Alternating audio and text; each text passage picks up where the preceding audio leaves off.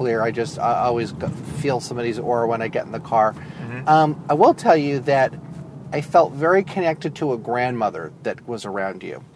And um, I was definitely feeling like you knew this woman in the physical world. So you, you, you definitely knew her, met her. I don't feel it's somebody that passed um, before you were born. And um, when I was connecting with her, um, I felt more drawn to your father's side with Okay. this woman. And um, I felt that she, I, I felt like she was very elderly when she passed. I didn't feel like she was a young woman or 50s or 60s. She was an older, older woman. Um, she's giving me the feeling of like, she had, I almost feel like she had a very simple life, like the way she carried herself. She, I don't feel she was a person where she, you know, was she wasn't like really over the top and stuff. I feel like she was more of just a, a very simple person, simple things. Um, and I, I got a sense of her a lot, uh, um, cooking in the kitchen, spending a lot of time in the kitchen. Um, I, I, I saw even images of, of going over there and smells in the kitchen and, and watching her in the kitchen. Um, and I feel that she actually is one of the people that she kind of guides you. I feel like she actually is one of the people that I would say is like a spirit guide for you. Um, and um, she's showing me also. I did see a rosary too, so I felt like she. Wow. Um, and um, I saw that um, it's interesting because she's telling me that.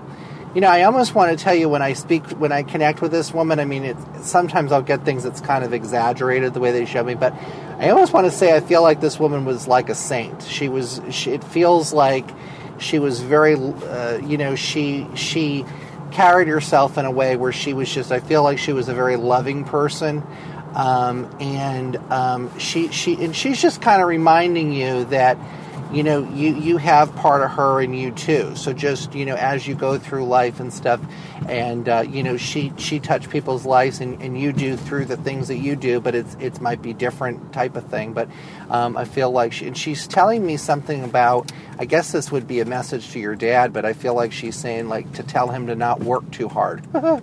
Um, but she she she's very i, I feel her very connected. Um, to you yeah. And how did those um, how did those images come to you just there?